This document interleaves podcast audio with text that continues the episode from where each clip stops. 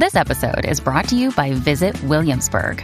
In Williamsburg, Virginia, there's never too much of a good thing. Whether you're a foodie, a golfer, a history buff, a shopaholic, an outdoor enthusiast, or a thrill seeker, you'll find what you came for here and more.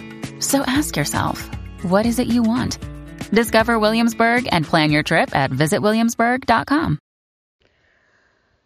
Hello, beautiful. This is Jennifer Hadley, and our prayer for today is for remembering to pray. Yes, we are willing to remember to pray rather than managing and coping. We are willing to remember to pray rather than to fear and worry and doubt. We're grateful to develop trust. Trust in love, trust in spirit, trust in divine wisdom and intelligence. And we are grateful to remember to pray right here, right now, as we place our hand on our heart and we wholeheartedly partner up with that higher Holy Spirit self. We're giving ourselves over to infinite wisdom, infinite intelligence, pure light and love right here and now. We are grateful to allow ourselves to let go of lack and limitation thinking. Prayer is our technology, prayer is our power tool. Prayer is our way out of hell. So we are grateful that it is easy for us to remember to pray. We are calling upon the invisible field of angels and other forms of wisdom and intelligence to support us in remembering to pray. We are grateful that we can remember to pray when we feel threatened or concerned or worried. We're grateful that our heart is the heart of God and our mind is the mind of God and ever shall it be so. We are grateful that our prayers resonate and reverberate throughout the universe.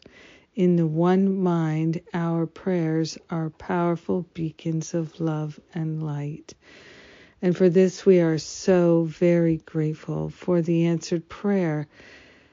Whether we know what it is or not, we give thanks, knowing that there is always an answer to our prayers. In gratitude, we let the prayers be. And so it is. Amen. Amen. Amen. Whew. Thank you for being my prayer partner and praying this prayer with me today. I appreciate it. We are rising up in spirit together, and it's a beautiful thing. Mm-hmm. Thank you. And what's coming up is the Finding Freedom from Fear boot camp. It starts in just a couple weeks, and it's a powerful way to transform your thinking, which just naturally transforms your life. Sometimes it can feel so difficult to transform our thinking. Sometimes it feels like, oh, this stuff works for other people, but not for me. In Finding Freedom from Fear, my spiritual boot camp class based on A Course in Miracles principles, we find out that oh, it's so much easier than we thought. Yes.